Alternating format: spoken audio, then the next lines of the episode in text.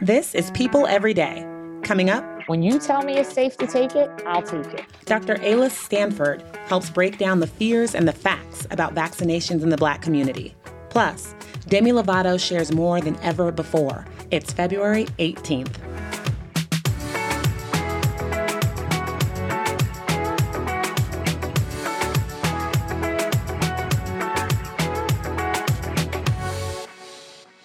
Hello, folks. This is People Every Day, presented by Macy's.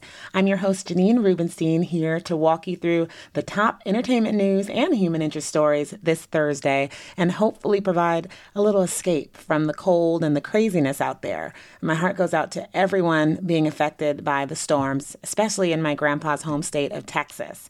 There's a lot of news swirling around the fact that Texas Senator Ted Cruz was spotted heading out on vacation to Cancun in the midst of the disaster, but the focus should be on all of those everyday people being impacted and unable to get a reprieve. So hoping things get better there soon.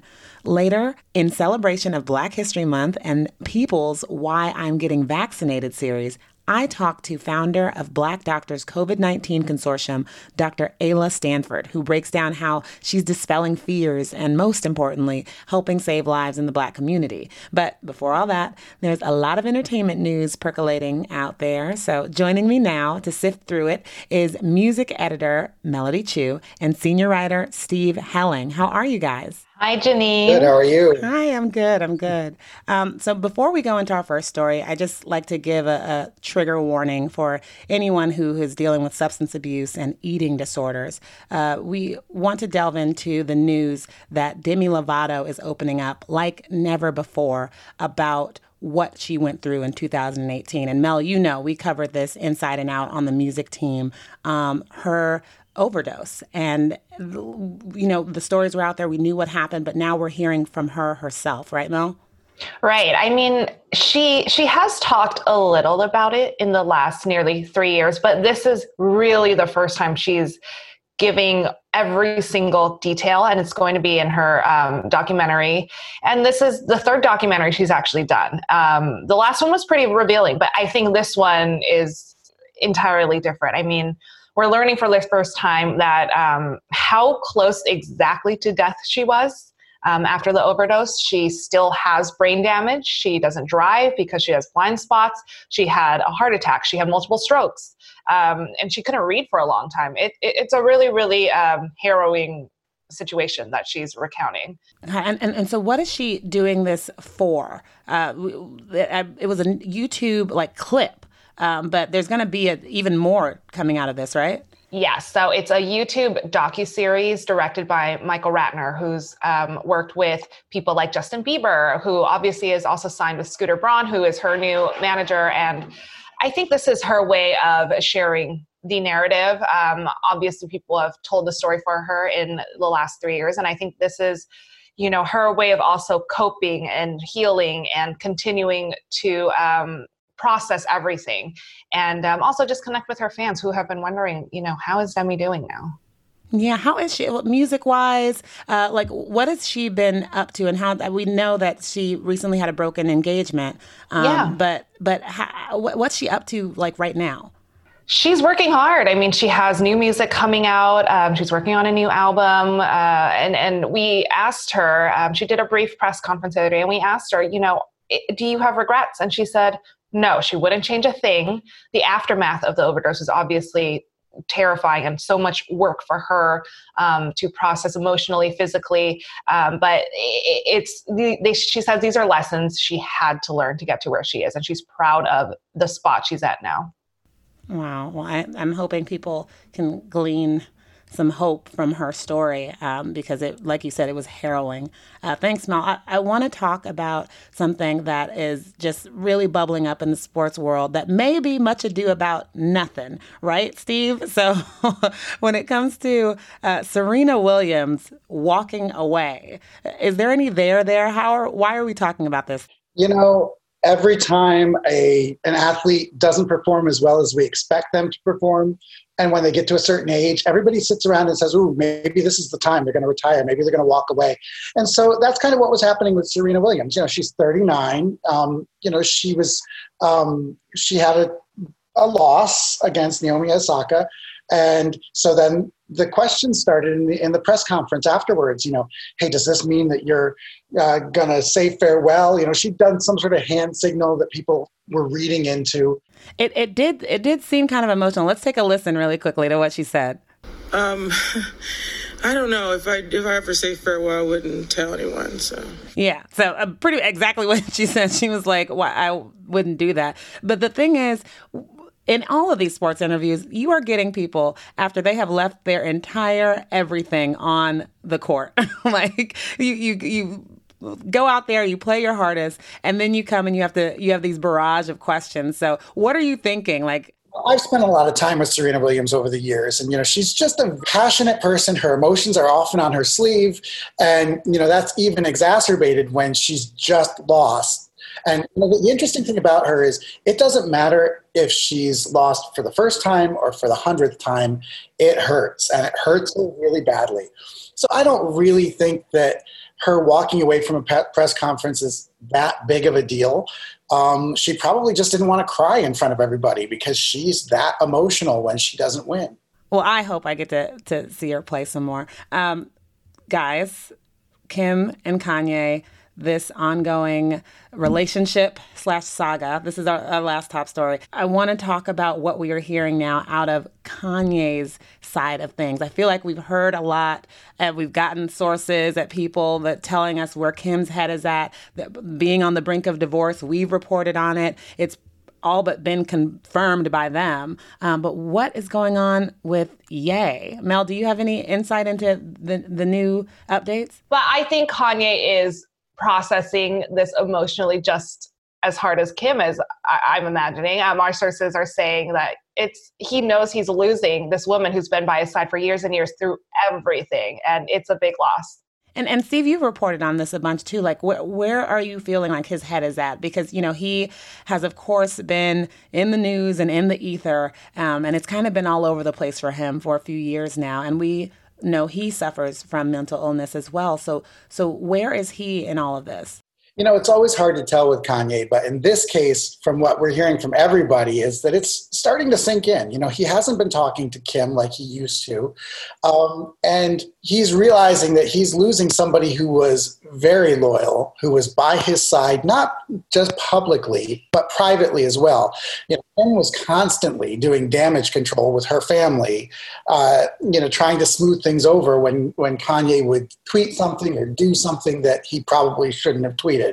And, so he realizes that a lot of the blame for, and it takes two with any marriage, but a lot of the blame is his, and he understands that and realizes that. Wow.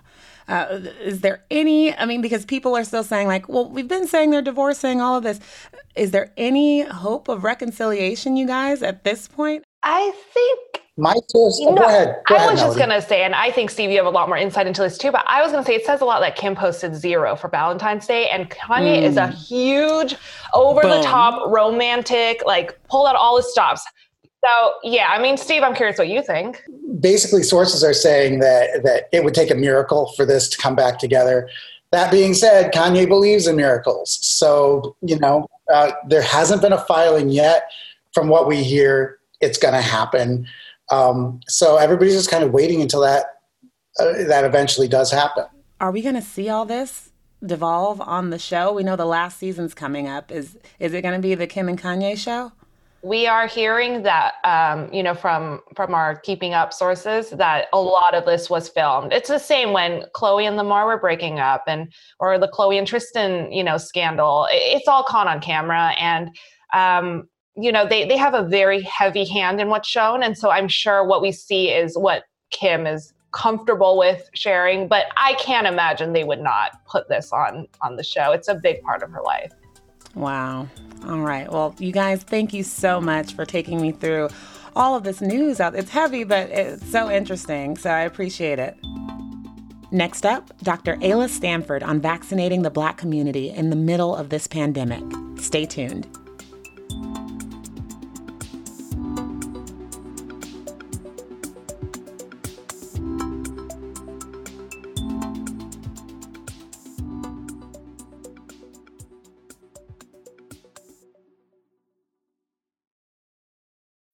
When you need mealtime inspiration, it's worth shopping Kroger, where you'll find over 30,000 mouthwatering choices that excite your inner foodie. And no matter what tasty choice you make, you'll enjoy our everyday low prices, plus extra ways to save, like digital coupons worth over $600 each week. You can also save up to $1 off per gallon at the pump with fuel points. More savings and more inspiring flavors make shopping Kroger worth it every time. Kroger, fresh for everyone. Fuel restrictions apply.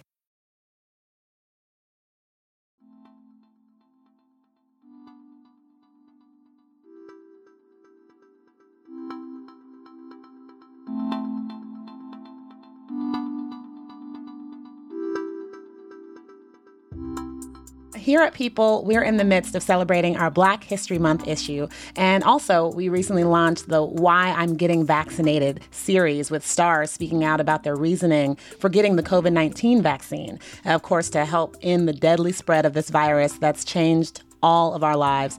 But for many in the Black community, which has been disproportionately affected by COVID-19, there exists a lot of skepticism, even fears surrounding the vaccine. A recent CNN poll states that 31% of Black Americans have stated they will not get the vaccine. And that's despite, the fact that Black people make up nearly 16% of known COVID deaths, according to recent research. So I will tell you, even in my family, my own family, our group text, there have been heated debates over the vaccine, and a lot of differing opinions are split generationally. So I'm joined now with Dr. Ala Stanford, a celebrated pediatric surgeon out of Philadelphia, who is the founder and CEO of Black Doctors COVID-19 Consortium. And she's going to help explain and assuage some of these fears and provide her expertise. And she's actually doing the work right now at a vaccination site. Ala, how are you? I am so wonderful. Thanks for having me, Janine. Thank you so much for being on. So just some background. We actually thought of doing this segment after I did an interview with actress Angela Bassett. And we got to talking about the vaccine, and she made this great point about how, for many in her generation, they want to know that the vaccine is supported by Black doctors who have the Black community's best interests at heart. So is that, in its essence, why you created Black Doctors COVID-19 Consortium? Absolutely. And because now being a doctor for 2 decades, when I heard the statistics about African Americans being diagnosed and dying at rates 2 to 3 times white Americans, I was like, I'm not going to be part of this story. I need to change the narrative, because I knew there is a challenge with an untrustworthy medical system because of experiences that Black people have had in this country. And I wanted to connote a level of trust in the name. So by calling us Black Doctors COVID-19 Consortium, we were saying that we as Black healthcare professionals value your life. You can't get a test. You can't start your contact tracing because all of the testing is in affluent white neighborhoods. So we are coming to you. So what are, just for those who do not know, and this is Black history as well, like what are those major hurdles, those experiments, those memories that are still stored within the Black community that would create these fears, that would create these apprehensions? So first, there's a Dr. Sims, who is this applauded obstetrics and gynecological physician who performed multiple procedures on slave women without their consent, without anesthesia, to perfect the operation on white women. And people lost their lives, women lost their fertility, and multiple things. And he just went to another woman until he perfected the operation. That was first. Then everyone remembers the Tuskegee syphilis study, where even though there was a cure for syphilis, it was withheld from Black men. And that led to tertiary syphilis. It led to death and many other conditions in the Black community, in many ways broke up the Black family. Then in Philadelphia, there was Holmesburg prison, where Black men, prisoners, experiments were done on them right at University of Pennsylvania, one of our great universities. And this was in the 70s. It wasn't even forever ago. Then there's Henrietta Lacks and the HPV cells. And there's been all of these diseases that have been cured and that have been studied from using her cells And the family was not initially acknowledged nor compensated, not even informed for that. So we're here with coronavirus, and you know that African Americans are dying disproportionately. And everyone started this narrative. It's because they're not healthy and all these things. And in essence, blaming the patient. Meanwhile, I'm having my friends reach out to me who are affluent Black people that can't get a coronavirus test in the city of Philadelphia. And we learned that most of the testing was in affluent white neighborhoods. And so the only thing we had in our toolbox was testing and contact tracing. The test was $150. And I wasn't going to have people die for a test that was basically like going out to eat for a nice dinner. And so I absorbed all the costs in the beginning from this so that people would at least have an opportunity to get the treatment they needed and at least have the opportunity not to spread it to their family, not to spread it to the community, because so many of us were face-front employees. And so how do you see your efforts paying off, like where we are now with vaccinations and how your work is affecting the Black community? And because there's disparities there as well, correct, in terms of even getting the vaccination? There are. But the CNN poll, and I don't know how long ago that was, we also had a psychometric tool or a survey that we put out with 800 African Americans. And 43% of them, and this was back in October, said that they would take the vaccine if it was available today. And a lot of that correlated with if you had known someone who was seriously ill or died from coronavirus.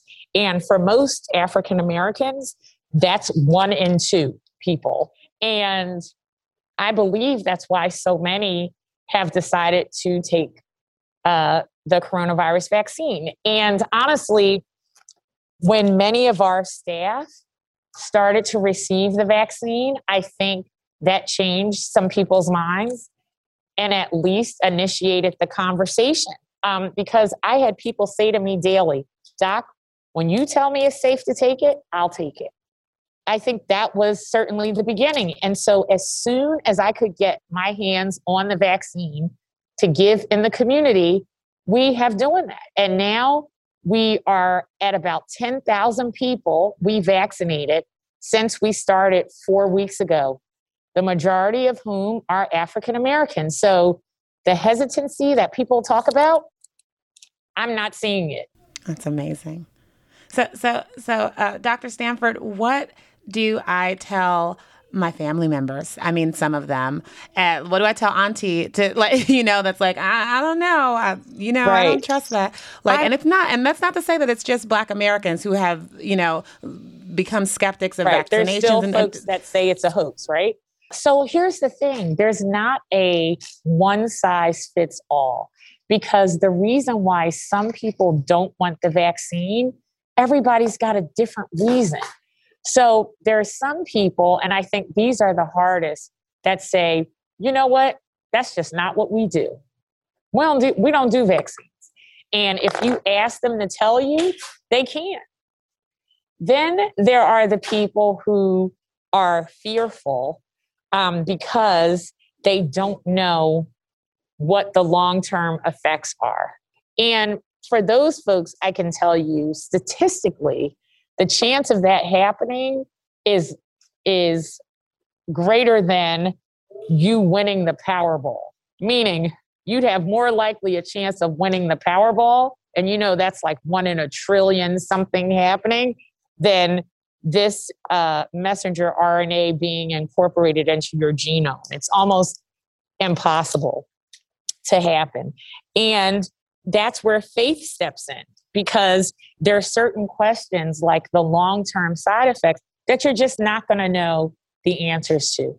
And then for the people who say, well, I don't want to be a guinea pig. Well, in the Moderna and the Pfizer study, 35,000 people were already, quote, guinea pigs, right? And about 9% of them were African American. And so someone already assumed the greatest risk by taking it. So you wouldn't have to. And back when all those things were happening, there were not physicians in positions of power of color like we are now. So my eyes are wide open, okay? And you've got some well-intentioned people who are not Black that just ethically and morally would not allow that to happen. You know, a lot of people, it's either lack of education or fear. And sometimes the fear can be allayed with knowledge. And sometimes it just takes time. I mean, I've had both doses of my vaccine. I'm still here. Most of my staff have. I'm glad that I have because I want to be protected so I can be out here in the community taking care of folks. And I don't regret it. Nice. So those are some of the things I might share. That's amazing. Thank you. You have given me ammo. I love it. Good. I appreciate it. So just a couple, before I lose you, I know you're busy and you have people out there waiting. Just some rapid fire. When do you see, I know we have no idea, but there's so many different dates for when the population will be vaccinated. What are you seeing being on the front lines of how this is progressing for the entire country? I mean... So here, we're definitely using up our weekly allocation. So I don't know. I feel like based on hearing reports that people are running out of vaccine, that the interest is still very high. And I just hope that we always have vaccine to give to people. Right now, I've heard end of August that everybody should be vaccinated based on the production rates. I think that's very promising. You know, as they say, I'll believe it when I see it. Yeah. But that's what the numbers are pointing to now, August. That was Dr. Ala Stanford. For more stories from People's Why I'm Getting Vaccinated series, head over to people.com. Before you go, something that's related to all of this and that will make you smile. 90-year-old Fran Goldman of Seattle wasn't going to let a few miles and a winter storm get in the way of her COVID-19 vaccination appointment. And for good reason. Listen here. I will be able to spend more time with my family. I'll be able to pick up my great-grandson and hold him. She walked 3 whole miles in the snow to get vaccinated. I swear, a grandmother's love knows no bounds. Stay well and talk to you guys tomorrow.